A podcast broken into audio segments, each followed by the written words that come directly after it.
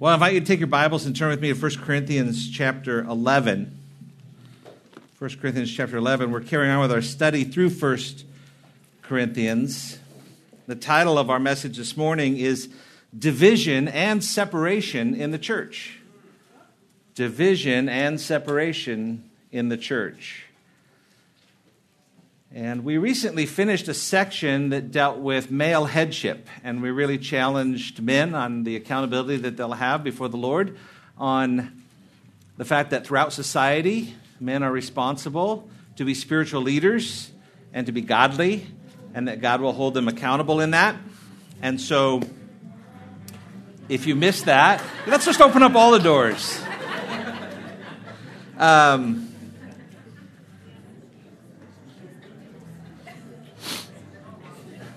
division and separation in the church. The title of our message this morning. Uh, we're for unity. We want unity, right? I do want to begin. Let me just begin by a few things. Last week, I know we prayed for Ukraine. We spent some extra time in the beginning praying for Ukraine. And I heard a special report this morning from one of our missionaries that's exciting, and I want to encourage you with that. Christian Anderson is here for the missions conference. Christian is a missionary in Berlin, in, in, East Berlin is where his church is at, and they have a training center there as well. And uh, he's telling us that um, uh, so some of our missionaries who are in Kiev uh, have people in their churches who are trying to get out. And so they're helping them to get out. We have missionaries in Poland who are helping them to get to Poland. And then there are some trains that go straight from Warsaw down to Berlin and people in his churches are helping get resources and make connections with some of those who are fleeing out of Ukraine.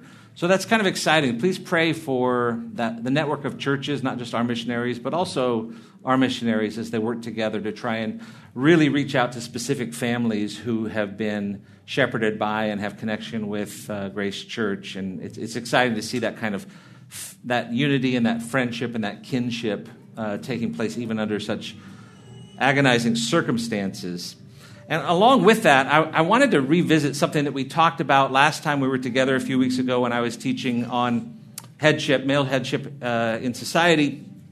And I talked about, we remember we talked about the roles of women uh, in church and in society. And we talked about the fact that uh, to say that women cannot lead in everything goes too far scripturally because and I gave the example of, for example, leading in prayer. There are many women who are great leaders in prayer and devoted to prayer and just trailblazing in the area of prayer. And then I talked about well, what about the leadership in a uh, like a, an elementary school classroom, um, and what about leadership in a business office? And then we jumped and we said, what about leadership as the president of the United States? And we talked about what conditions biblically would be necessary for a woman who is a Christian who wants to honor the Lord to serve as a president of the United States. And, and I'm not going to go back there and get into all that, but it occurred to me afterwards, and I was thinking about this, as I often do when I'm listening to Pastor John. I'm thinking about, man, I could have said that. But um, uh, I was thinking about, though I was making a point about different spectrums, I didn't like the spectrum that I painted because leading in prayer actually should be past being president because if you think about it from an eternal perspective, like let's say you're going to have somebody over for lunch today, and uh, you found out that the person you're going to have over for lunch is the, the president of the United States or a former president of the United States, or, or let's say the president of Ukraine would happen to be here and wanted to have lunch with you today. Uh, and anybody would anybody want that? I mean, would that be something else? And let's suppose that the president of Ukraine had just brokered peace between Russia and Ukraine, and you would have said, "Wow, this is amazing! I'm having the, the president of Ukraine wants to have lunch with me."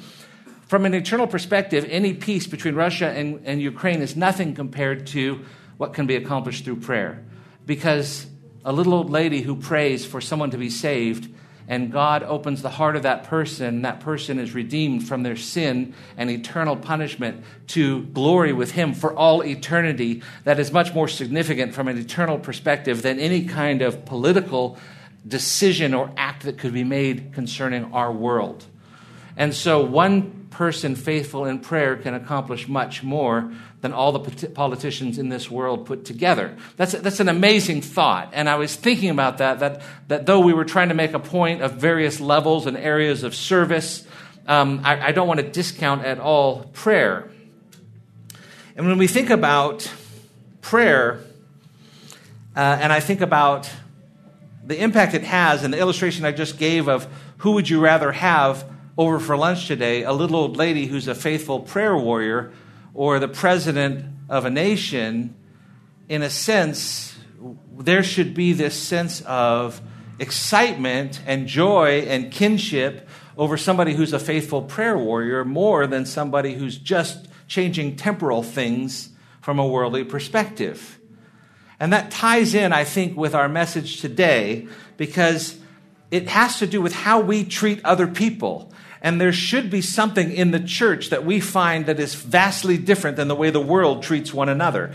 People should come to the church and see how we interact with one another as a fellowship group and say, This is so different than anything I'm ever used to. I can't understand it. And this is what Paul is rebuking the church in Corinth about because they weren't treating each other differently. They weren't treating each other as they should. So I'm going to go ahead and read 1 Corinthians chapter 11, beginning of verse 17 and please follow along with me. It says, But in giving this instruction, I do not praise you, because you come together not for the better, but for the worse. For in the first place, when you come together as a church, I hear that divisions exist among you. And in part, I believe it. For there must be, there must also be factions among you, so that those who are approved may become evident among you. Therefore, when you meet together, it is not the Lord's Supper. For in your eating, each one takes his own supper first, and one is hungry, and another is drunk. What? Do you have houses in which to eat and drink? Or do you despise the church of God and shame those who have nothing? What shall I say to you? Shall I praise you? In this I will not praise you. We come to this passage and there's a huge contrast here between what communion time should have been and what communion time was. And we'll be seeing that in next week as well as we come back to this passage and look more at communion. But just as a way of introduction, I want to just have you, give you an opportunity for you to share with me some of the reasons why we celebrate communion. Why, we, why do we participate in a communion service? Why do we take the bread and the cup on a Sunday morning? Why do we do that here at Grace Church? Why do churches all over the world do that? What is it to accomplish? What are the reasons for having communion? So, a corporate reason. So, for, for fellowship, you would say, is that it? To show fellowship. It's true, because communion is actually, uh, part of it is this idea of fellowshipping together. And the word communion is the word fellowship. In 1 Corinthians 10, verse 16, it says, is not the cup of blessing from which we bless a communion in the blood of Christ. And so, communion, the word which we use for the Lord's Supper, is, means sharing. It, the word is koinonia. It's used as fellowship or sharing or partnership. It's even used in Scripture to describe giving to support someone else who's in need. It's a partnership.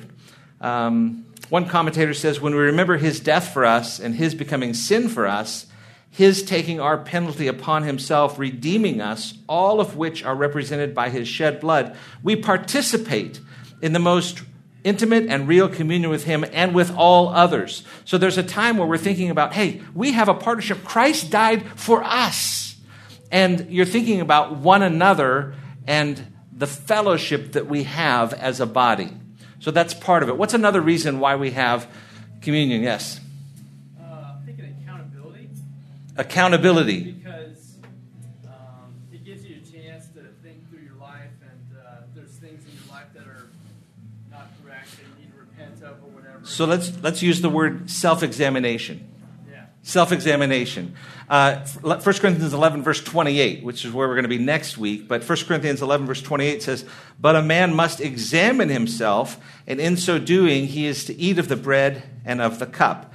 Also in verse 31, it says, of 1 Corinthians 11, if we judged ourselves rightly, we would not be judged. In other words, Communion is a time for you to look at your own heart. What's going on in my heart before God? How am I living before God? And it's a time for you to be right with God. And if you are not right with God, you should abstain from communion. But better than abstaining for communion is to get right with God. Communion is something only for believers and for believers who have a right heart attitude in order to worship and be right with God. There's nothing impeding them. There's nothing, as far as they know of, that's keeping them from having a right relationship of God. So it is a time of self examination. And Paul highlights that big time in this passage because he wants people to know that communion is a time of self examination. What's another reason we have communion? Yes? Remembrance. remembrance. Yeah. Jesus said, Do this in remembrance of me. Take, eat, this is my body given for you. Do this in remembrance of me. Or this is the new covenant in my blood. This do as often as you drink it in remembrance of me. He says the same thing in verse uh, 20. Remembrance. Here, 25. In remembrance of me, of 1 Corinthians 11. So, as we think about this, this is a phenomenal thing. This is amazing that, that we think of remembering Christ because Jesus instituted the Lord's Supper at the time of a Passover, and the bread and the cup represented something, and it wasn't Christ. The bread and the cup represented deliverance from slavery in Egypt because the Passover was a time, remember the 10 plagues in Egypt, and they had a time where they were delivered from slavery in Egypt. And the 10th plague was they were to sacrifice a lamb and they were to take the blood from the lamb and they were to put it on the doorposts of their house and on the lintel of their house. And remember, an angel of death would pass over any house that was protected by that blood covering, and any house that was not protected, the firstborn son would die. And so you have this celebration, and the cup represented the lamb that was sacrificed on that day from deliverance for Israel from Egypt. And the bread, they were to make unleavened bread. They were to quickly, not let it put, put, yeast in it, let it rise, but it was a sense of urgency. You're going to be delivered. So there's this idea of the bread which they broke symbolized deliverance from slavery. And Jesus, on that last night, he said to them, um, Take, eat, this is my body. He took the bread and instead of symbolizing bread that was made in a sense of urgency and deliverance, he was saying, This is my body which is for you. Do this in remembrance of me. In other words, he's telling his disciples that to carry on doing this, and every time you take this Passover bread, you're not thinking of Passover anymore. You're thinking of the Son of God who was incarnate. He was brought down here in the flesh, God in the flesh lived a perfect life, never sinned. The Bible says the wages of sin is death. Therefore, everyone who sins deserves to die. But Christ never sinned. Therefore, he never deserved to die. And yet, God, in his plan, sent him here to live a perfect life. And still, he chose to die in obedience to the Father, to be crucified as a substitute for us. And so when we think of the bread, we're thinking of Christ and his life being given for us. And when we think of the, the cup, he said, This cup is the new covenant in my blood. This do as often as you drink it in remembrance of me. We think of the blood that was shed, his death on the cross for us. The blood used to be for a lamb that was slaughtered. And he says, the cup now is for the Lamb, and I am the Lamb. And so, therefore, do this in remembrance of me. It must have been shocking for Jews in the first century to hear Christians celebrate communion on a weekly basis and say, or even a daily basis early on, and say, We remember Christ with these elements. So, it's remembrance. So, we have remembrance. We've talked about self examination. What else? Yes? Thanksgiving, sure. You could say gratitude. Um, you could say um, renewal, a sense of renewal or gratitude. In fact, um, gratitude is the heart of obedience. Gratitude uh, for the renewal in our lives leads to obedience. And so when we think about that, we think of Titus 2 11 and 12, which says, Grace is our teacher, that teaches us to deny ungodliness and worldly lusts, so we should live soberly and righteously and godly in this present age. But when we hear the Lord's words in Luke 22, verse 19, he says, And he took bread and gave thanks and broke it and gave it to them, saying, This is my body, which is given for you. So there's a sense of gratitude, thanksgiving, renewal. Um, that, that, that when we come to communion, we should be reminded hey, he died for me. And so when you sing songs like Man of Sorrows, what a name for the Son of God who came, ruined sinners to reclaim. Hallelujah, what a Savior. You, are overwhelmed. This, it's part of the reason we have communion, is, is that renewal. What's, a, what's another reason we have communion? Yes?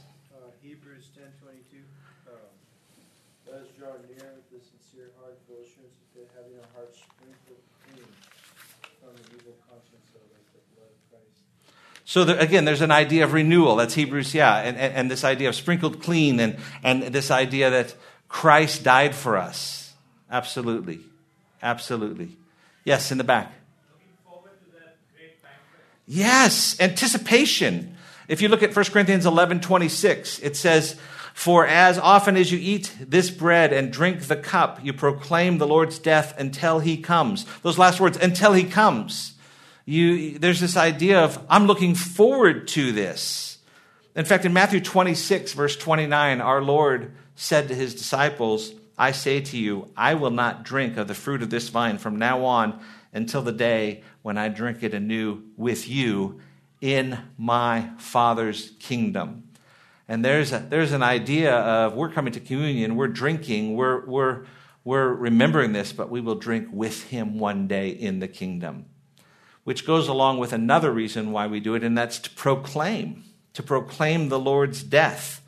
Um, again, 1 Corinthians 11 26, as often as you drink, as you eat this bread and drink this cup, you proclaim the Lord's death.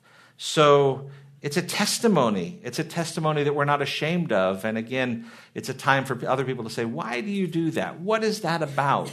It's a proclamation of Christ's sacrifice made for him. So we've seen um, it's, a, it's a remembrance, it's an examination, it's gratitude or renew, of the renewal in our life. It's a communion or a fellowship time. It's a proclamation and it's an anticipation. Those are six reasons why we gather together for communion. And all of those are good reasons. But admittedly, we don't always have those attitudes. We're not always thinking about those reasons. Sometimes we just go and we go through the motions. And we're not thinking about why we're having a time of communion. Sometimes we practice them even with wrong attitudes. And this is what he starts to get at with the Corinthians. And in verses 17 through 22, our passage for this morning, we find two concerns about the church in Corinth that, dis, that should prevent us from dishonoring Christ two concerns about the church in Corinth that really should prevent us from making a mockery of the communion table or dishonoring Christ. These concerns, the first one is that their gatherings promoted division. Their gatherings promoted division. Thinking about what we know about communion now, listen to verses 17 through 20. It says, but in giving this instruction, I do not praise you because you come together not for, not for the better, but for the worse. For in the first place, when you come together as a church, I hear that divisions exist among you, and in part I believe it, for there must also be factions among you, so that those who are approved may become evident among you. Therefore, when you meet together, it is not to eat the Lord's Supper. So, because communion comes with that time of remembrance and communion and fellowship, and now they're coming together and it's something completely different, he says it's not for the better, verse 17, but it's for the worse. Worse, there being a comparative word, represents a moral evil. It's evil what's happening, he says, in your communion services. Um, we know that not only from that word, but also there's a, there's a word that he uses in this entire section which may have been a word for church, or, and it's the word come together. It's this idea, it's one word in the original, and it's used six times, five times in our passage, three in the passage for today, but the overall section. Verse 17, you come together, not for the better, but for the worse. Verse 18, when you come together as a church. Verse 20, when you come together in one place. Verse 33, when you come together to eat. Wait for one another, he says. Verse 34, if anyone is hungry, let him eat at home, so that you will not come together for judgment. So that word is uh, a word that was probably a phrase that, w- that they used to describe what they did when they met. We use similar phrases. We say to people, hey, would you like to come fellowship with us? If they're a believer, and, and that's what we mean. We mean gather together. Or we might say, Would you like to come worship with us? And again, we're talking about gathering together to worship the Lord. Or would you like to attend one of our services? And we really mean, again, gathering together. And in this place, there's a huge irony because Paul is using this word repeatedly, the gathering together, and they were not gathering together. They were gathering together separately. They were gathering together with great division. Which is why he says in verse 18, for, the fir- for in the first place, or in other words, first of all, which this is classic Paul, Romans 3, he does the same thing. He says, first of all, and he never gets to second of all. You know how some people, my older brother speaks to me in lists. First of all, you shouldn't do it because of this reason. Secondly, this, and I've gotten on five reasons why I shouldn't do it. And, uh, and I love my brother, and I appreciate that he speaks in lists because I, I, know exactly what he's saying. But uh, Paul says, first of all, and then he never comes back to anything else because well, it was just important, first of all. Um, uh, but when you come together as a church, I hear that divisions exist among you. And Paul says, I can't understand this, how you could be so divided and yet you're gathering together. He notes that it was believable, which is interesting because he also then recognizes that maybe there was some exaggeration going on.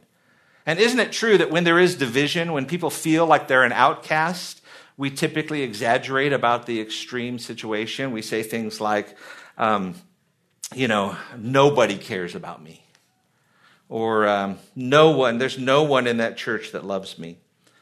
Or, or, I've been attending there my whole life. I don't have a single friend there. Um, and, and so we have these, these situations where sometimes there's a bit of an exaggeration.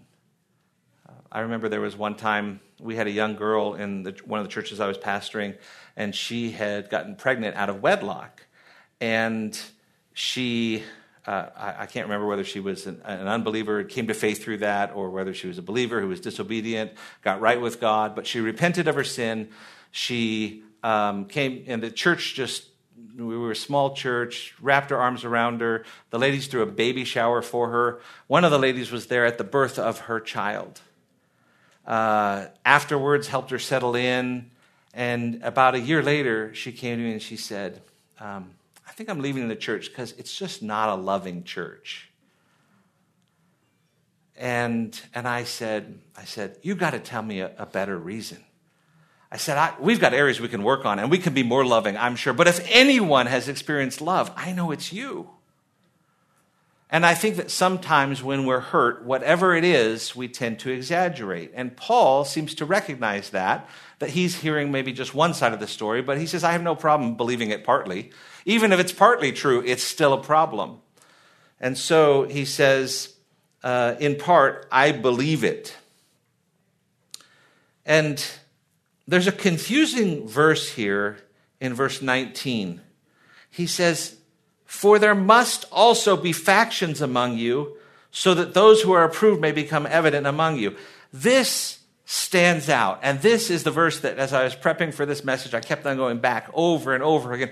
Why is this verse, why is this verse here? And how is it in 1 Corinthians? Because as, since we ever started this study in chapter 1, we knew that there were divisions. I am of Paul, I am of Apollos, I am of Cephas.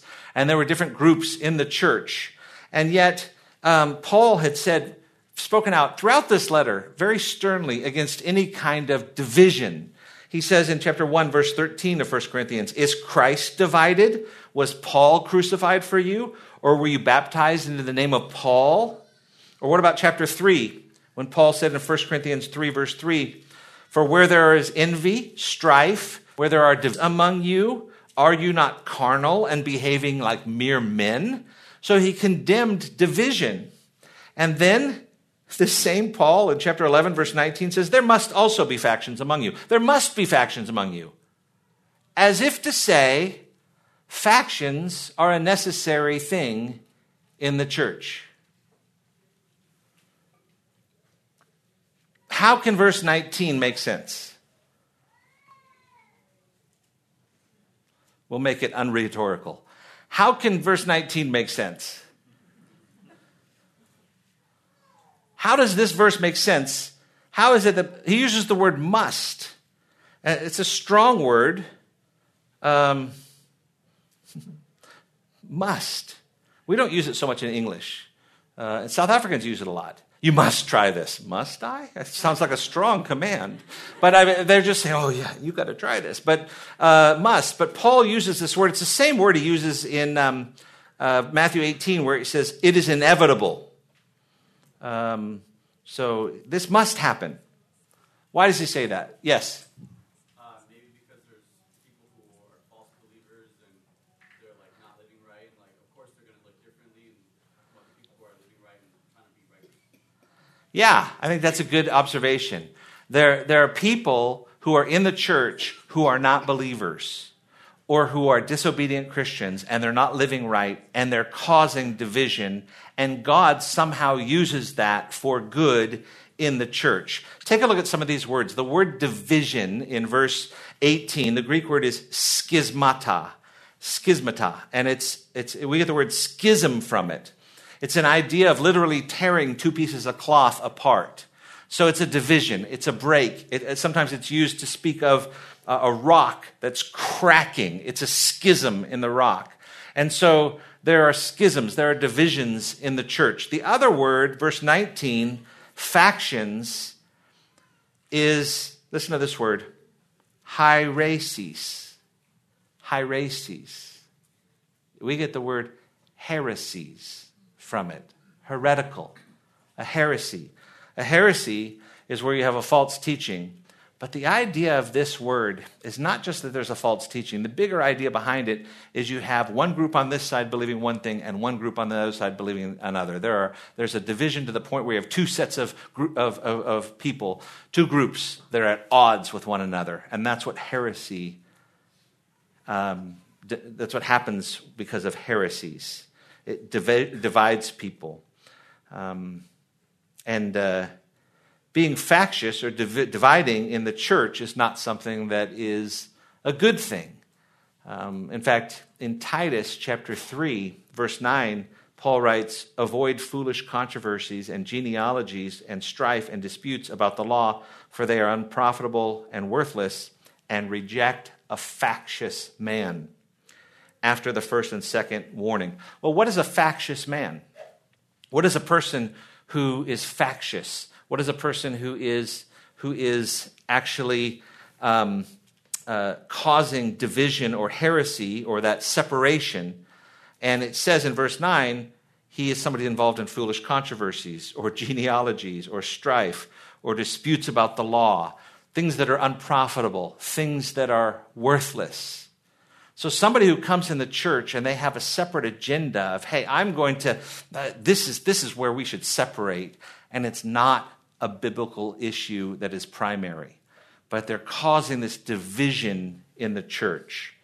It's a negative retreat, but remarkably, God uses factious people in the church for a good purpose in order to show that, look at verse 19, that those so that those who are approved may become evident among you. This is where the key to understanding what's going on here becomes clear because this word for approval is a word that means testing. It's used of precious metals where they are put under great heat and to see whether it's pure, whether it separates, or whether it stays together. And so those who are pure, it will become evident, and those who are not will rise to a certain level and they'll be removed. And we know also from Matthew's gospel in Matthew 13, verses 24 through 30, that we have wheat and tares together in the field, that Satan plants people in the church who are not believers in order to undermine the church. And so there are going to be divisions. It's inevitable that they come. But woe to that person through whom they come. This is the idea here, what he's saying in verse 19. Even though he doesn't say woe to that person, he says it conversely. He says, There must be factions among you. Don't get me wrong. I know that there will be divisions and separation among you. But time will show who is faithful, who the ones who are approved are. And that's what he's getting at. And there was something going on here that he hasn't really explained yet. And um, he, he, he's, he's just saying that your gatherings promote division. And therefore, verse 20, when you meet together, that is, when you gather together, again, that same word, it's not to eat the Lord's Supper, emphasis on Lord's. It's not the Lord's Supper, it's something completely different. You're not having the Lord's Supper. So let's take apart, let's take a look at the, the second concern. The first one was that their gatherings promoted division. The second concern is that their gatherings condoned self indulgence, or their gatherings even promoted self indulgence. Verses 21 and 22, which say this For in your eating, each one takes his own supper first, and one is hungry, and another is drunk. I just want to pause here somehow people were getting drunk off communion wine. What's shocking about that statement is that's not so shocking that he even goes any further on that. He's more offended by the fact that communion is being dishonored. So he says, uh, one is hungry and another is drunk. Verse 22 What? Do you not have houses in which to eat and drink? Or do you despise the church of God and shame those who have nothing? What shall I say to you? Shall I praise you? In this I will not praise you. So we know there's not a person here who is unaware of the fact that you are selfish. We're all selfish. We do things every day that evidence our selfishness. We think of ourselves more highly than we ought to, and we think of ourselves above others. Paul Tripp tells a story, I love it, of, of making ice cream for his family. In their family, they have it in the evening, occasionally, they have mugs of ice cream. And so he'll take ice cream from the freezer. He says, I'll go make ice cream for everybody. And he scoops it into mugs, puts spoons in. But he says his mug, he takes a deep, you know, you know, and gets all the good stuff that's, you know, the, the whatever, and he pushes in there and he packs it down. You know, so it looks the same from the outside as everybody else's mugs, but his is really packed in there, like twice as much ice cream as anybody else's. And he puts it on a tray and he comes down and says, Oh, I got your, you know, I got your, oh, no, no, no, not that one. This is yours right here, you know? He's terrible. we can all relate to that. We are selfish people, and that spreads into other things we do. And evidently, the Corinthian people were, were being very selfish at the time that they gathered together. Jude refers to common meals. In Jude chapter 1, verse 12, it calls these meals love feasts or the agape feasts. They're mentioned a few times in Scripture or referred to as common meals that the church practiced when they got together. Some, many commentators note that, in, according to history, there were other uh, historical events in other pagan worships where they would come together for meals, and it was common to treat some people differently than others. Listen to these historical accounts. The first one comes from Leon Morris, which he points out that according to ancient records, quote, clubs and associations in antiquity often had communal meals that were sometimes paid for out of group funds. It was not uncommon for the food served to the diners to differ in quality and amount. Theissen also cites associations where officials by regulation received more than others, quote, some one and a half times, some twice, and some three times normal. Now, uh, having lived overseas and having gone to potluck dinners at churches, I've seen firsthand cultural differences. I know that uh, when I was in South Africa, we had two very distinct cultures in our church. And one of the cultures, uh, when they go to a potluck, they, they take very little of everything that they want. And then they know that they're going to come back again and get more. Um, others in our church, their culture taught them growing up that you only go up once, but you can put as much on your plate as you want. And it's rude to go up twice. So you have got these two groups of people in the church, and the first people, some of the people are like, you know, just a little bit here, a little bit there, and the person next to them has this huge mountain of food on their plate. And they go back and they say, Can you believe how much food they have on their plate over there, that person over there? And the other person saying, Can you believe they're going up again and again and again? We're only going up once. And it's cultural, you know, conflict, which you can overcome. You can overcome that. But this is not a cultural issue. This was a church, a Greco Roman church, that was supposed to be different than the world, and they're rebuked because at their common meal, they, they, evidently came together for a meal, and it seems as though some were able to get there before the others. There's an interesting word here that points that out, but it's translated in verse 21 as each one takes his own supper first. And it's speaking about each one, not everyone, but some of them were taking their own first. I think other versions say uh, each one goes ahead with his own meal. And then it says one goes hungry, another gets drunk, which is just pointing this out that some people were eating so much food and drinking all the wine that they were actually inebriated because they're celebrating so much. And another comes evidently later and is unable to find anything because it's all gone at the common meal for the body of Christ. The communion wine is gone. Who are the ones left out? They're the ones who have nothing. It says uh, in verse 22 at the end shame those who have nothing. So there were the have nots and the have abundances. Many commentators believe the have nots were those who couldn't get there early. T- take a quick look with me at Luke 17. Uh, Luke 17 is a different passage, a different context, but it gives us idea of what slavery was like. In um, Luke 17, verse 10, for, we'll start Luke uh, 17, verse 7. Which of you, having a slave plowing or tending sheep, will say to him when he's come in from the field, Come immediately and sit down to eat. But will he not say to him, Prepare something for me to eat, and properly clothe yourself, and serve me while I eat and drink, and afterward you may eat and drink? He does not thank the slave because he did the things which were commanded, does he? So you too, when you do all the things which are commanded, you say, We are unworthy slaves. We have done only that which we ought to have done. So the context here is talking about forgiveness. Luke 17, 3, rebuke one another, confront. If they repent, forgive them.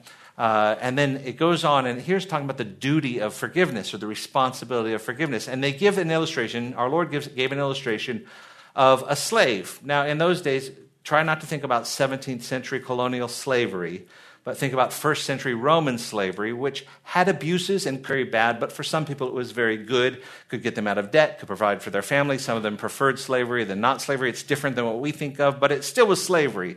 And it was not a pleasant thing. It was a hard job to be a first century slave.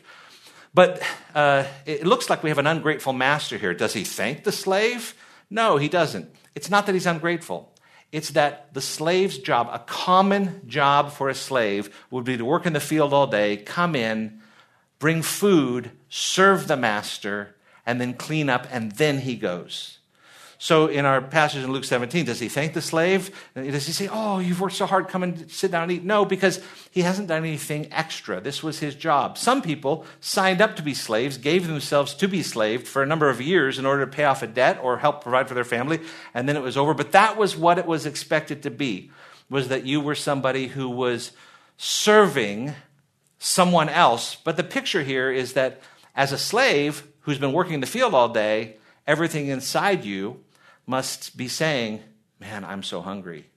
I, I, just, I just want to sit down and eat right now. But my job is to serve my master first, and then I can go and eat.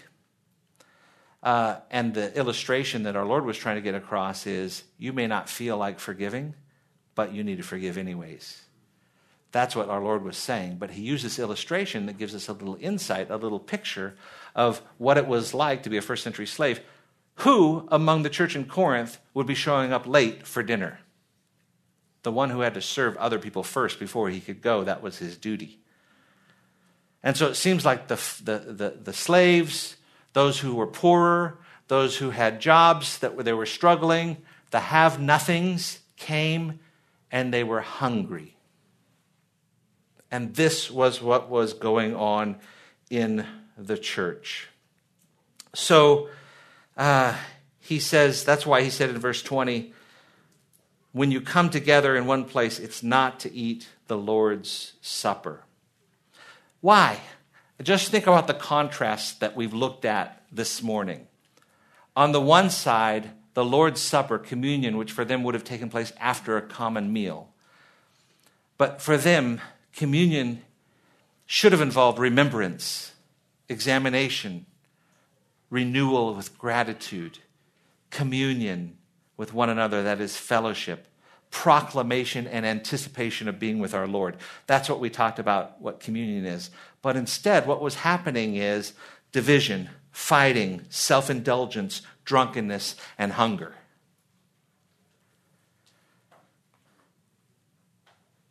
Sin is never worth it. And this is one of those difficult passages which we're going to see. Sin always has consequences. And the Lord gives some insight here later on in 1 Corinthians 11 when he says in verse uh, 27 Therefore, whoever eats the bread or drinks the cup of the Lord in an unworthy manner shall be guilty of the body and blood of the Lord. But a man must examine himself, and in so doing, so he eats of the bread and drinks of the cup. For he who eats and drinks, eats and drinks judgment to himself if he does not judge the body rightly. For this reason, verse 30 of 1 Corinthians 11, many among you are weak and sick, and a number sleep. Sleep is a euphemism for death. So, what we're going to look at in, in the next couple of weeks is how is it the Lord was actually taking the lives of people in the church for taking communion in an unworthy manner? And the first reason that we understand is because we have these two contrasts of what it should be and what it was. And that's an encouragement for us to really examine ourselves and make sure we understand what communion is about and that we're taking it in a right way. We have just a few minutes left. So before we close in prayer, I want to open up. Are there any questions about what was taught today? Yes, Divo. Welcome back, Divo. Good to see you. Christian's also here. I saw Christian. Yeah, nice to see you. Okay, yeah. Um, so heresies are kind of like the day old, like church history, like modalism, right? But then, like factions, would that be apart from the obvious, like BLM and social justice? Um, could it be like being egalitarian, like you know how there's some seminaries? So the word heresy in the Greek is often applied to a theological dispute about something. And if it's a false teaching, it's a heresy. But the reason why they use that word is because it creates a sect. But the same word for heresy is also translated as sect. In fact, in the Gospels, we have four groups of Jews. You have the Essenes, the Sadducees, the Pharisees, and the um, Zealots. And there are, there are four sects, sects with a T. Just, just, it's not genders. We're not talking about four genders because that's today. That's not then. But uh, so when you talk about these different, uh, a different sect, it is um, those four, the same word heresy is used. And it's not because they were four different false teachings. It just means division or group or set of people. Yes, question? So, um, you're a Christian, it's communion time. Um, if you're having one of those moments where you're self examining, you don't feel quote, worthy to take the Yeah. Um, is it one of those moments where at that moment you're praying, you're saying, you know, you're confessing to God in that moment, those things, and then on the next time you take it, or yeah, I think so. Communion, good question. You're taking communion, you're, you're, feeling like, man, I'm not right with God. Okay? Get right with God. But let's say it involves someone else. Sunday morning begins Saturday night, right? Rick Holland, everybody, amen. So, so, um, so, so when you, so when you know it's communion, you know, and our communion Sunday, we announce it in advance.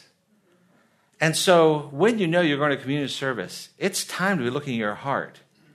And uh, I heard a story recently of a pastor. Such a sweet story. He said that uh, there was a lady in his church who had been sort of trying to just discredit him and say some ugly things about him uh, on Facebook uh, because it's private, uh, only for her friends. But, anyways, um, he, uh, whatever. He, he was in turmoil, whatever. Um, he was serving communion that day. And he said, I cannot serve this. And in Providence, he was able to find her before the service began. And he said, Listen, I'm supposed to serve communion today. And I don't feel like I can because I feel like there's something between us. And she says, Brother, I forgive you, forgive me. And they reconciled, and it was sweet. And it was in the foyer, it was right there. And he went and served communion. And he was, he shared that, just being very vulnerable. Uh, and, and he said he, he was not completely innocent, he's sure because we're all sinners. And while that instance may have been a miscommunication or whatever, listen, um, we, we are all sinners. I, I keep this card for, for more than 25 years. I've had this in my wallet. These are my four favorite quotes. And um, I think that um, this one, this one I've read before, but uh, uh, today's we'll close with a, one, of, one of my four faves. Here, go, here it is. This is a Spurgeon quote. If any man thinks ill of you, do not be angry with him, for you are worse than he thinks you to be. If he charges you falsely at some point, yet be satisfied. Oh, the music comes in. That's very nice. For if he knew you better, he might change the accusation, and you would be no gainer for the correction. If you have moral, your moral portrait and it is ugly, be satisfied, for it only needs a few blacker touches and it would be still nearer the truth. As John Calvin says, there's not a man who knows the hundredth part of his own sin. We see the tip of the iceberg. So we're sinners. We need grace. The point of what Paul is getting at is there should be such a sweetness and a concern for other people in the church that it's evident in every time we get together. And he uses the communion time and their love feasts as just one example where they can learn that lesson. Let's pray. Thank you again, Father, for this time together. We do thank you for your truth. We thank you for the fellowship that we do have. I pray for this group right here, for Steadfast, that there would be such a sweetness that people would have such deep and genuine, real relationships. And there would be such a sharing and partnership amongst one another that we would enjoy the sweetness and it would be a testimony of the work that you do to those who have never seen anything like it. And we pray that that would be contagious and spread throughout every group in this church and in your church throughout the world. May your name be exalted, beginning with our own lives. We commit this to you and pray this in Jesus' name. Amen.